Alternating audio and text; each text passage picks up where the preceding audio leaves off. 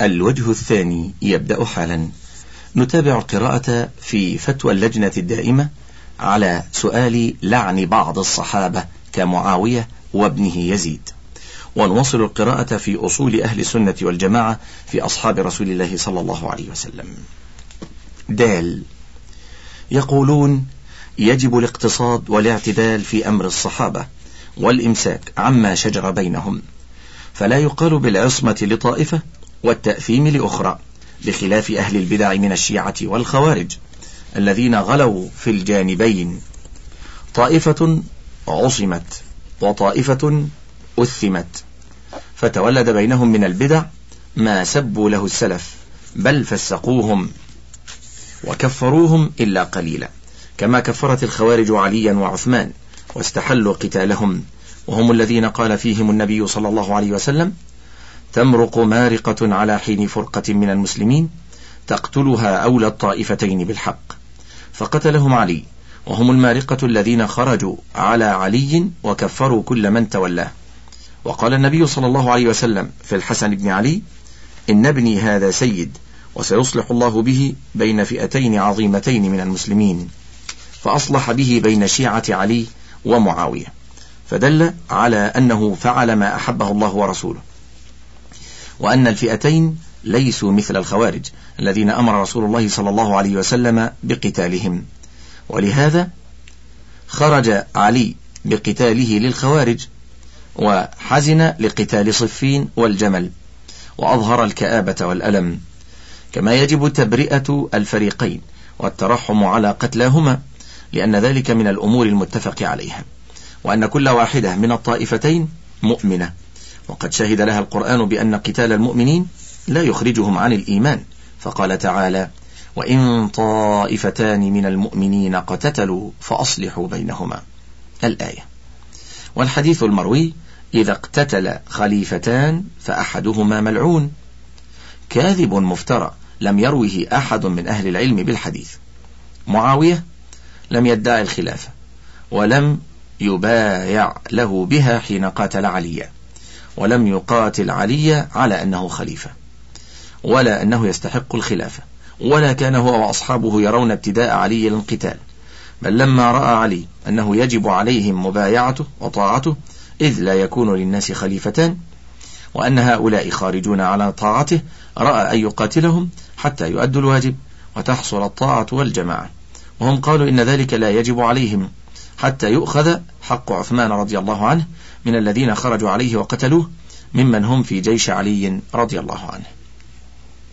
وأما يزيد بن معاوية فالناس فيه طرفان ووسط. وأعدل الأقوال الثلاثة فيه أنه كان ملكا من ملوك المسلمين له حسنات وسيئات ولم يولد إلا في خلافة عثمان رضي الله عنه ولم يكن كافرا. ولكن جرى بسببه ما جرى من مصرع الحسين وفعل ما فعل بأهل الحرة ولم يكن صاحبا ولا من أولياء الله الصالحين. قال شيخ الإسلام ابن تيمية رحمه الله وهذا قول عامة أهل العقل والعلم والسنة والجماعة. وأما بالنسبة للعنه فالناس فيه ثلاث فرق فرقة لعنته وفرقة أحبته وفرقة لا تسبه ولا تحبه. قال شيخ الإسلام ابن تيمية رحمه الله تعالى وهذا هو المنصوص عن الإمام أحمد. وعليه المقتصدون من أصحابه وغيرهم من جميع المسلمين. وهذا القول الوسط مبني على أنه لم يثبت فسقه الذي يقتضي لعنة أو بناء على أن الفاسق المعين لا يلعن بخصوصه إما تحريما وإما تنزيها.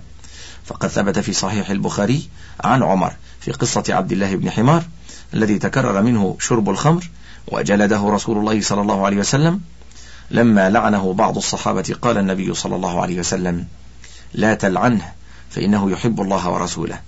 وقال صلى الله عليه وسلم لعن المؤمن كقتله. متفق عليه.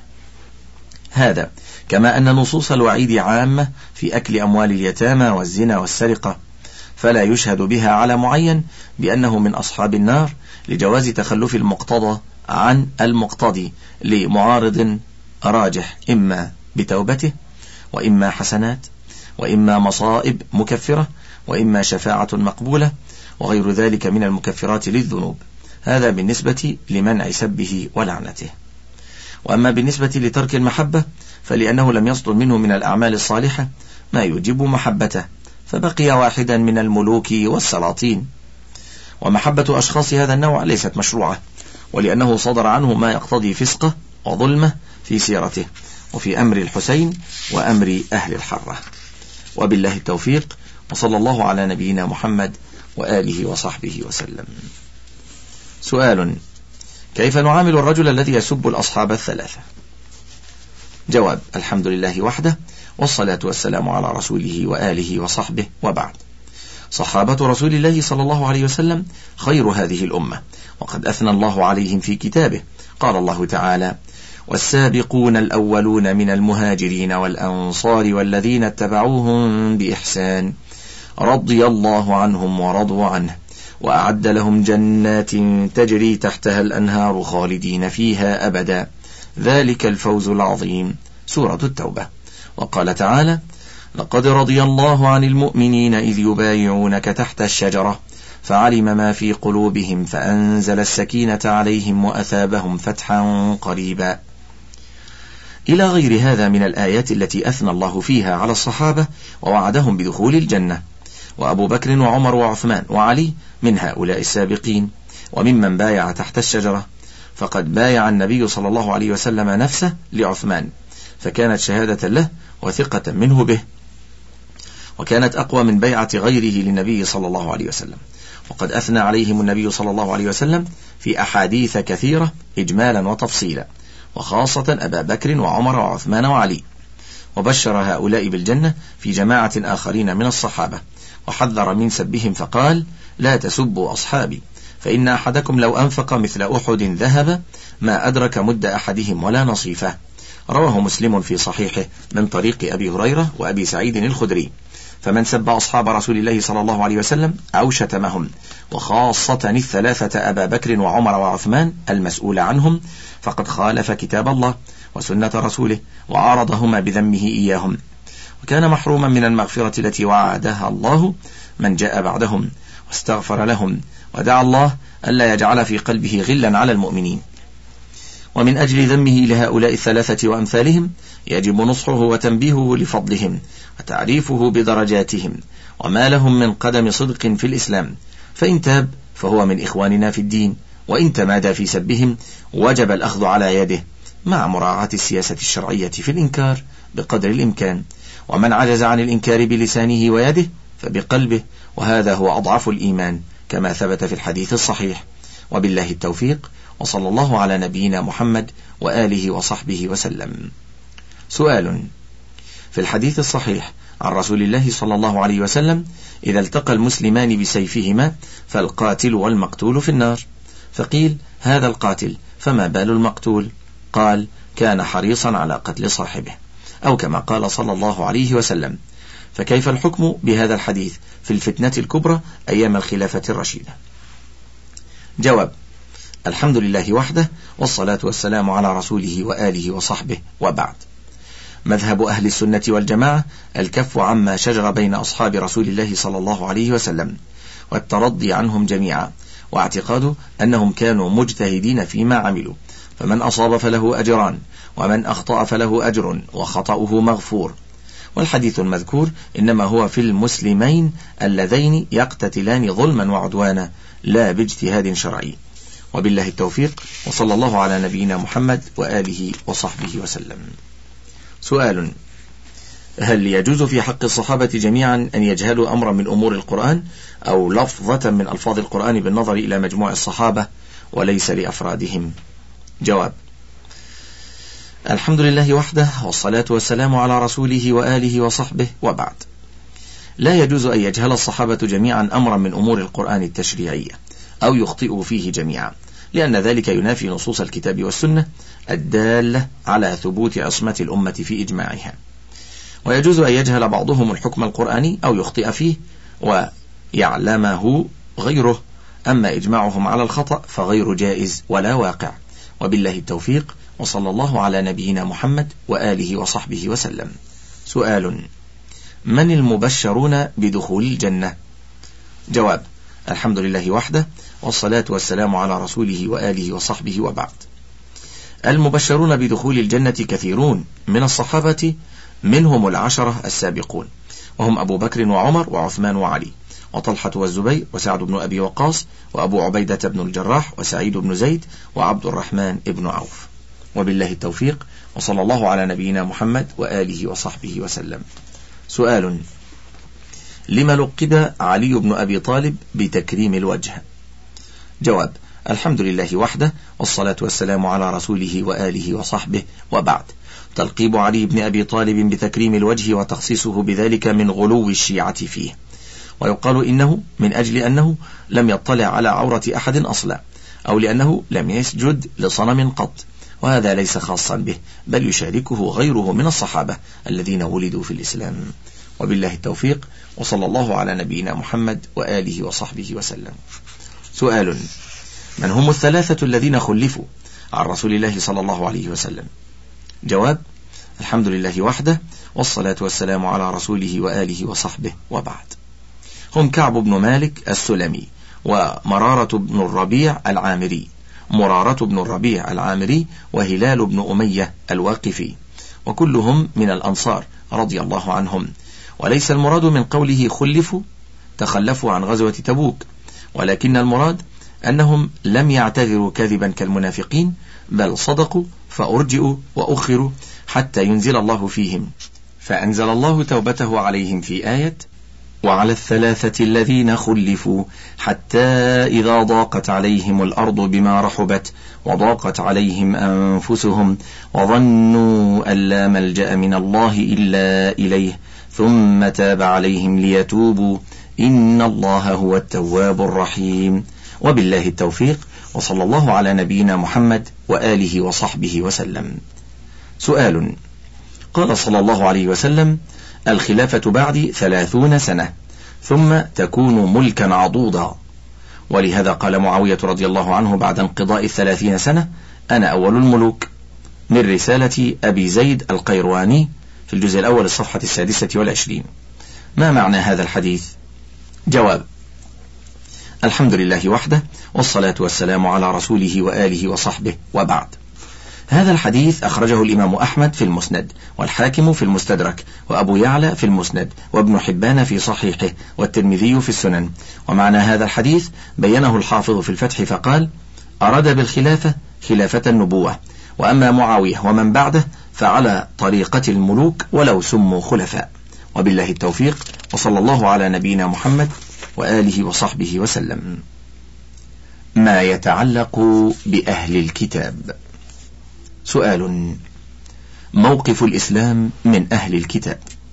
قال تعالى ومن يبتغ غير الإسلام دينا فلن يقبل منه. الآية الرابعة والثمانون سورة آل عمران. وقال سبحانه إن الدين عند الله الإسلام. إلى آخر الآيات الثامنة عشرة والتاسعة عشرة من سورة آل عمران. وقال تعالى ليسوا سواء. من أهل الكتاب أمة قائمة يتلون آيات الله آناء الليل. إلى آخر الآيات الثانية عشرة والمئة الثالثة عشرة والمئة الرابعة عشرة والمئة الخامسة عشرة والمئة من سورة آل عمران. وقال جل وعلا لتجدن أشد الناس الآيات. الواحدة والثمانون إلى الخامسة والثمانين من سورة المائدة. بحكم عملي واحتكاكي بصليبيين بزمالتي لبعض منهم فإنه يحدث أحيانا بعض المناقشات هل دين الإسلام اعترف بالصليبيين أم لا؟ وما موقف الإسلام من النصارى؟ ويستدلون ببعض الآيات من القرآن الكريم التي أوردت آنفا بعضا منها وبغيرها في مواضع كثيرة. وإنما أوردت هذه الآيات الكريمات على سبيل المثال لا الحصر. بناء على ذلك فإنني أرجو من علمائنا الأفاضل أن يعطوني الجواب الكافي ورجائي أن يكون الجواب مبسطا ومقنعا ومزودا بالأدلة والبراهين وبأسلوب هادئ هادف. وهل هناك شيء من هذه الآيات منسوخ؟ لأن النصارى يحتجون علينا بأن البعض منها يناقض الآخر. وإنما دعاني إلى كتابة هذه هو حرص الشديد على الإسلام وأهله. جواب الحمد لله وحده والصلاة والسلام على رسوله وآله وصحبه وبعد. عزيز المستمع الجواب هنا مطول يحتاج متابعة وتركيزا. أصول الشرائع التي جاء بها الأنبياء والمرسلون واحدة. أوحى الله بها إليهم وأنزل عليهم بها كتبه. يوصي فيها سابقهم بالإيمان باللاحق منهم. ونصره وتأييده ويوصي متأخرهم بتصديق من تقدمه منهم. وكل ما جاءوا به من عند الله يسمى دين الإسلام. قال الله تعالى أعوذ بالله من الشيطان الرجيم. وإذ أخذ الله ميثاق النبيين لما آتيتكم من كتاب وحكمة ثم جاءكم رسول. ثم جاءكم رسول مصدق لما معكم لتؤمنن به ولتنصرنه. قال أأقررتم؟ قال أأقررتم وأخذتم على ذلكم إصري. قالوا أقررنا. قال فاشهدوا وأنا معكم من الشاهدين. فمن تولى بعد ذلك فأولئك هم الفاسقون. أفغير دين الله يبغون؟ وله أسلم من في السماوات والأرض طوعا وكرها وإليه يرجعون. قل آمنا بالله وما أنزل علينا وما أنزل على إبراهيم وإسماعيل وإسحاق. وما أنزل على إبراهيم وإسماعيل وإسحاق ويعقوب والأسباط وما أوتي موسى وعيسى والنبيون من ربهم لا نفرق لا نفرق بين أحد منهم ونحن له مسلمون. ومن يبتغ غير الإسلام دينا فلن يقبل منه وهو في الآخرة من الخاسرين. وقال سبحانه آمن الرسول بما أنزل إليه من ربه والمؤمنون كل آمن بالله وملائكته وكتبه ورسله. لا نفرق بين أحد من رسله. الآية. وقال عز من قائل سبحانه وقفينا على آثارهم بعيسى بن مريم مصدقا. مصدقا لما بين يديه من التوراة وآتيناه الإنجيل فيه هدى ونور ومصدقا. ومصدقا لما بين يديه من التوراة وهدى وموعظة للمتقين إلى أن قال سبحانه وأنزلنا إليك الكتاب بالحق مصدقا لما بين يديه من الكتاب ومهيمنا عليه الآيات. وقال عز من قائل يا أهل الكتاب قد جاءكم رسولنا يبين لكم كثيرا مما كنتم تخفون من الكتاب ويعفو ويعفو عن كثير. قد جاءكم من الله نور وكتاب مبين. يهدي به الله من اتبع رضوانه سبل السلام ويخرجهم ويخرجهم من الظلمات إلى النور بإذنه ويهديهم إلى صراط مستقيم. وقال الله تعالى يا أهل الكتاب قد جاءكم رسولنا يبين لكم على فترة من الرسل أن تقولوا أن تقولوا ما جاءنا من بشير ولا نذير. فقد جاءكم بشير ونذير والله على كل شيء قدير. وقال تعالى وإذ قال عيسى بن مريم يا بني إسرائيل إني رسول الله إليكم مصدقا. مصدقا لما بين يدي من التوراة ومبشرا برسول يأتي من بعد اسمه أحمد. فلما جاءهم بالبينات قالوا هذا سحر مبين. قال تعالى وما أرسلنا من قبلك من رسول إلا نوحي إليه أنه لا إله إلا أنا فاعبدون. إلى غير ما ذكر من الآيات الدالة بالعموم والخصوص على وحدة أصول التشريع الذي جاءت به الأنبياء من توحيد الله بالعبادة والإيمان به وملائكته وكتبه ورسله واليوم الآخر وبالقضاء والقدر وأصل الصلاة والزكاة والصيام كقوله تعالى في ذكر دعاء خليله إبراهيم ربنا إني أسكنت من ذريتي بواد غير ذي زرع عند بيتك المحرم ربنا ليقيموا الصلاة. إلى أن قال في حكاية ضراعة خليله إليه رب اجعلني مقيم الصلاة ومن ذريتي. وقوله تعالى واذكر في الكتاب إسماعيل إنه كان صادق الوعد وكان رسولا نبيا وكان يأمر أهله بالصلاة والزكاة وكان عند ربه مرضيا. وقوله تعالى وأوحينا إلى موسى وأخيه أن تبوأ لقومكما بمصر بيوتا واجعلوا بيوتكم قبلة وأقيموا الصلاة. وقوله في زكريا فنادته الملائكة وهو قائم يصلي في المحراب إن الله يبشرك بيحيى. الآية. وقوله في عيسى قال إني عبد الله. آتاني الكتاب وجعلني نبيا وجعلني مباركا أينما كنت وأوصاني وأوصاني بالصلاة والزكاة ما دمت حيا. وقوله تعالى يا أيها الذين آمنوا كتب عليكم الصيام كما كتب على الذين من قبلكم لعلكم تتقون. الآيات. لكنها اختلفت في كيفياتها أي الصلاة والزكاة والصيام وتفاصيل فروعها كما قال تعالى لكل جعلنا منكم شرعة ومنهاجا. وقال النبي صلى الله عليه وسلم الأنبياء أولاد علات دينهم واحد وأمهاتهم شتى.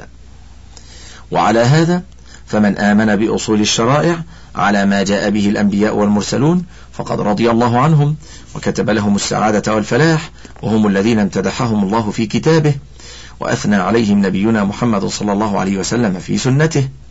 ومن آمن ببعض الأصول التي جاءوا بها من عند الله وكافر ببعض فأولئك هم الكافرون حقا بالجميع ضرورة. ولذلك فهم مصدقون ببعضها ومكذبون ببعضها. وأعد لهم جهنم وساءت مصيرا. وهؤلاء هم الذين ذمهم الله في كتابه.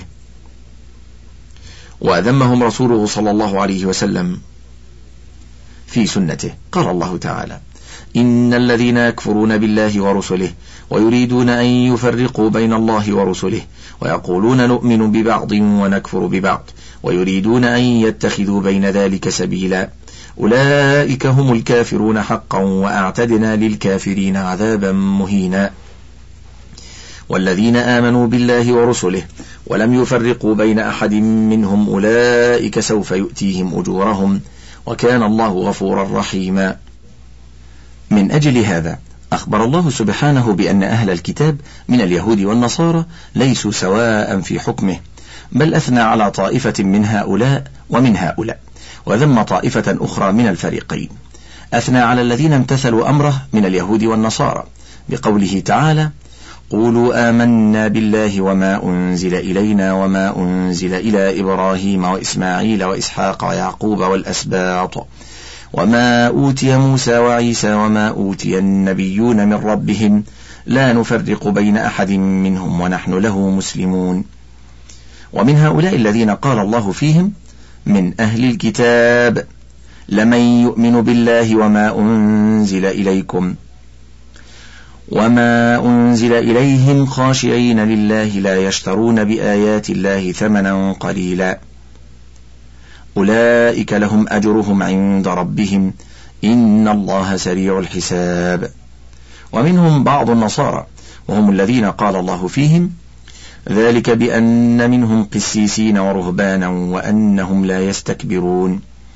وإذا سمعوا ما أنزل إلى الرسول ترى أعينهم تفيض من الدمع مما عرفوا من الحق. يقولون ربنا آمنا فاكتبنا مع الشاهدين. وما لنا لا نؤمن بالله وما جاءنا من الحق ونطمع أن يدخلنا ربنا مع القوم الصالحين فأثابهم الله بما قالوا جنات تجري من تحتها الأنهار خالدين فيها وذلك جزاء المحسنين ومنهم جماعة من أهل الكتاب من اليهود والنصارى أثنى الله عليهم بقوله من أهل الكتاب أمة قائمة يتلون آيات الله آناء الليل وهم يسجدون. يؤمنون بالله واليوم الآخر ويأمرون بالمعروف وينهون عن المنكر ويسارعون في الخيرات. وأولئك من الصالحين. وما يفعلوا من خير فلن يكفروه. والله عليم بالمتقين. وذم من الفريقين اليهود والنصارى من نافق أو آمن ببعض الرسل وكفر ببعض وكتموا الحق بعدما تبين وحرفوا الكلمة عن مواضعه وافتروا على الله الكذب في أصول الشرائع أو فروعها ونقضوا ما أخذ عليهم من العهد والميثاق. قال تعالى أفتطمعون أن يؤمنوا لكم وقد كان فريق منهم يسمعون كلام الله ثم يحرفونه من بعد ما عقلوه وهم يعلمون. وإذا لقوا الذين آمنوا قالوا آمنا.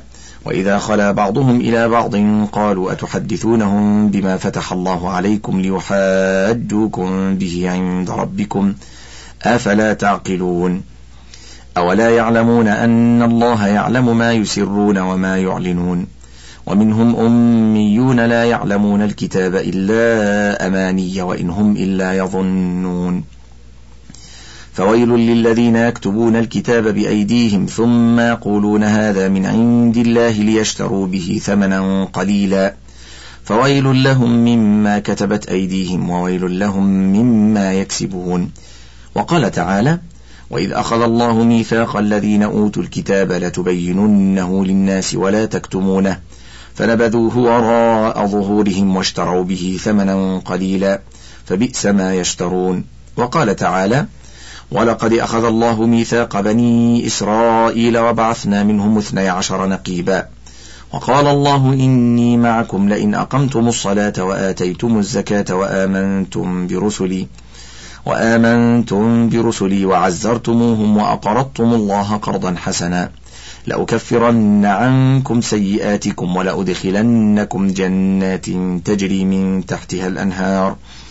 فمن كفر بعد ذلك منكم فقد ضل سواء السبيل فبما نقضهم ميثاقهم لعناهم وجعلنا قلوبهم قاسية يحرفون الكلم عن مواضعه ونسوا حظا مما ذكروا به ولا تزال تطلع على خائنة منهم إلا قليلا منهم فاعف عنهم واصفح إن الله يحب المحسنين ومن الذين قالوا إنا نصارى أخذنا ميثاقهم فنسوا حظا مما ذكروا به فأغرينا بينهم العداوة والبغضاء إلى يوم القيامة وسوف ينبئهم الله بما كانوا يصنعون. أما بالنسبة للذم فقد ذم منهم أيضا الذين قالوا اتخذ الله ولدا واتخذوا أحبارهم ورهبانهم أربابا من دون الله ورد عليهم فريتهم. قال تعالى وقالت اليهود عزير ابن الله وقالت النصارى المسيح ابن الله. ذلك قولهم بأفواههم يضاهئون قول الذين كفروا من قبل. قاتلهم الله أنا يؤفكون. اتخذوا أحبارهم ورهبانهم أربابا من دون الله والمسيح بن مريم. وما أمروا إلا ليعبدوا إلها واحدا لا إله إلا هو سبحانه عما يشركون. الآيات. انتهى الشريط الثامن والثلاثون من فتاوى اللجنة الدائمة للبحوث العلمية والإفتاء وله بقية على الشريط التاسع والثلاثين.